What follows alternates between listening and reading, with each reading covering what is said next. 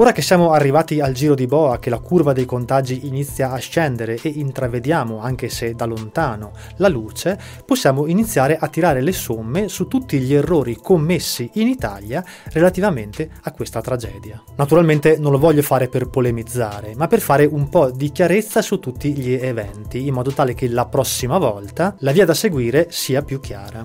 Sì, perché le pandemie sono cicliche e quindi ci sarà una prossima volta. L'importante è essere preparati.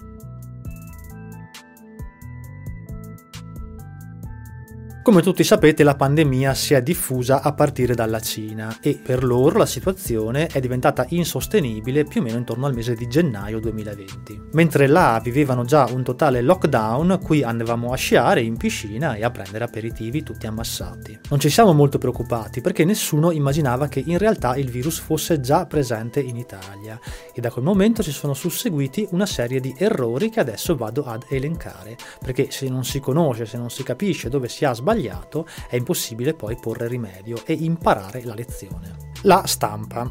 Gran parte di quello che è accaduto è da imputare ai mezzi di comunicazione, soprattutto i giornali e i telegiornali. Se avete visto la puntata di Report dell'altra sera, se non l'avete vista vi lascio il link di Rai Play in descrizione, non serve avere la TV per guardarla, vi sarete resi conto che già alla fine di dicembre 2019 e i primi di gennaio 2020 la situazione era molto strana in Italia. Diverse testate giornalistiche denunciavano un numero un po' troppo elevato di strane polmoniti. Allora la domanda è, ma se dall'altra parte del mondo vi era un'epidemia e qui questa stranezza sanitaria, perché non si è intervenuti tempestivamente? Tempestivamente, ma semplicemente perché i giornali nel tempo hanno perso totalmente di credibilità. Siamo abituati a leggere titoli esagerati per attirare l'attenzione che poi raccontano una storia diversa all'interno dell'articolo. Se la maggior fonte di comunicazione esistente sul territorio ha perso completamente di credibilità, è poi normale che nessuno dia credito alle notizie. Ma questo naturalmente toglie credibilità anche alle stesse parole del governo, alle notizie ufficiali, perché queste vengono riprese e poi apprese dai cittadini attraverso i giornali, ma anche attraverso i social. Il modo di comunicare ormai ben consolidato, assolutamente non credibile, talvolta anche truffaldino, dei giornali, in buona parte ha fatto in modo che gli appelli seri lanciati dagli esperti venissero considerati carta straccia. La comunicazione ufficiale.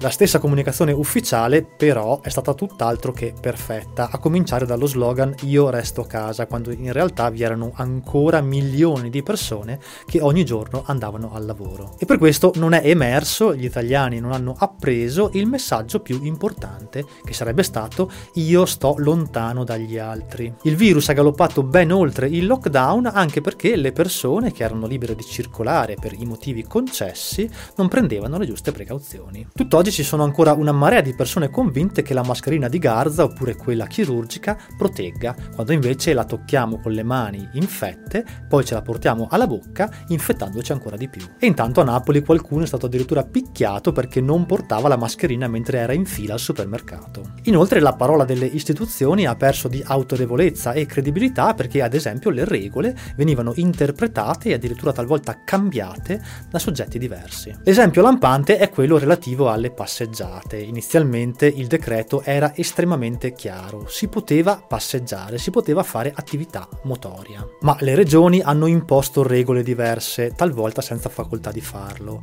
Le forze dell'ordine talvolta hanno mutato senza motivo e anche la stessa protezione civile in televisione ha dato spesso notizie discordanti con quanto riportato nei decreti. Se le istituzioni in un momento così delicato fanno pasticci di questo tipo, come possiamo pretendere che poi le persone le prendano seriamente e ascoltino le loro direttive? I pareri discordanti.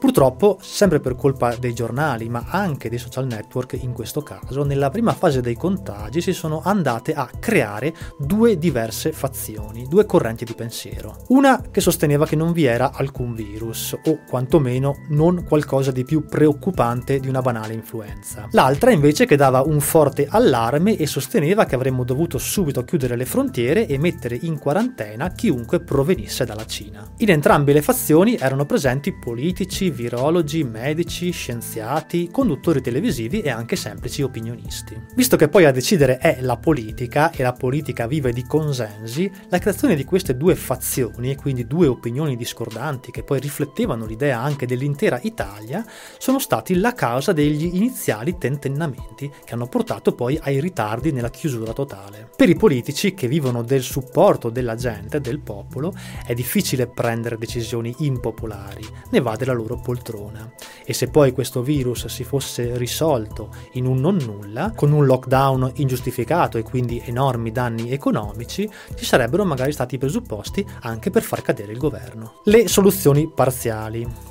Questa comunicazione e anche informazione disordinata è stata una delle cause non tanto dei ritardi di intervento, che sono anche giustificabili, ma dell'approccio parziale e graduale che è stato messo in campo. Oggi però abbiamo imparato che le soluzioni parziali e graduali di fronte a virus di questo tipo sono poco efficaci. Questo atteggiamento può essere considerato prudenziale, magari per salvaguardare l'economia, ma in questo contesto i tentennamenti si traducono in un dover correre dietro all'epidemia invece che prevenirla. Abbiamo imparato che è impossibile stabilire la reale diffusione del contagio, a meno che non si facciano tamponi a tappeto, e per questo la prevenzione diventa l'arma più importante. In Cina se la sono cavata, tra virgolette, con un numero relativamente contenuto di decessi perché non hanno avuto nessun tentennamento. Ad un certo punto hanno cambiato marcia e hanno deciso di anticipare il virus, mentre noi gli siamo solo corsi dietro. I tamponi.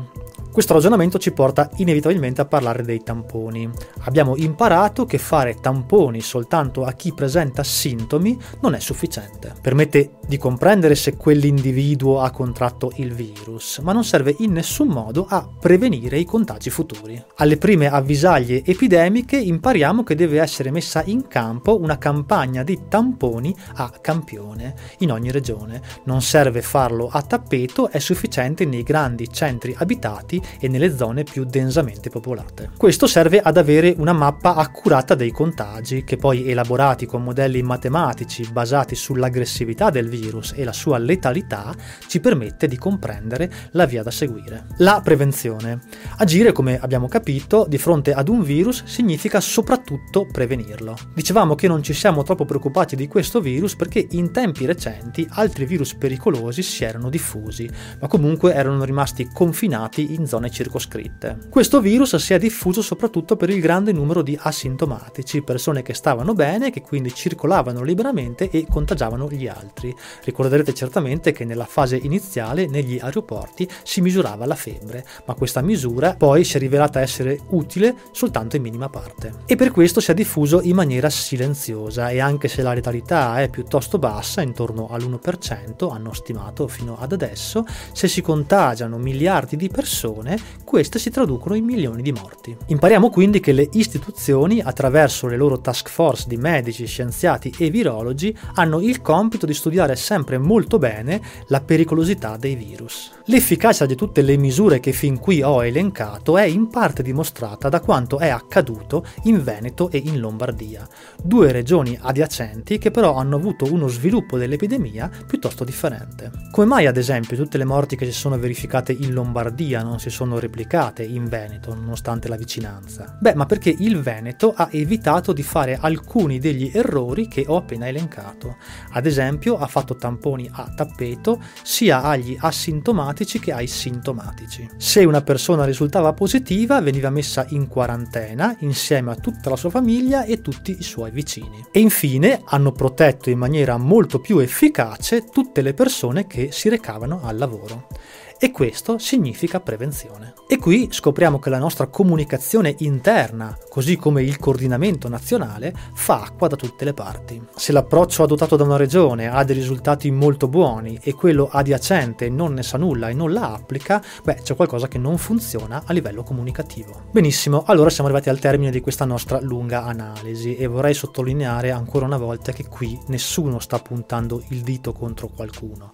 Sbagliare è umano, la cosa importante importante è riconoscere gli errori per evitare di commetterli di nuovo in futuro. Speriamo che tra gli errori commessi venga riconosciuto anche quello di aver trattato la sanità come un'azienda che deve fatturare e produrre utili. Questo atteggiamento, che definirei senza indugio neoliberista, è quello che ha portato negli ultimi anni ai clamorosi tagli della sanità tagli nel personale, non negli stipendi dei dirigenti. E se oggi abbiamo un posto letto attrezzato ogni 11.000 abitanti in Italia, lo dobbiamo anche a questa follia.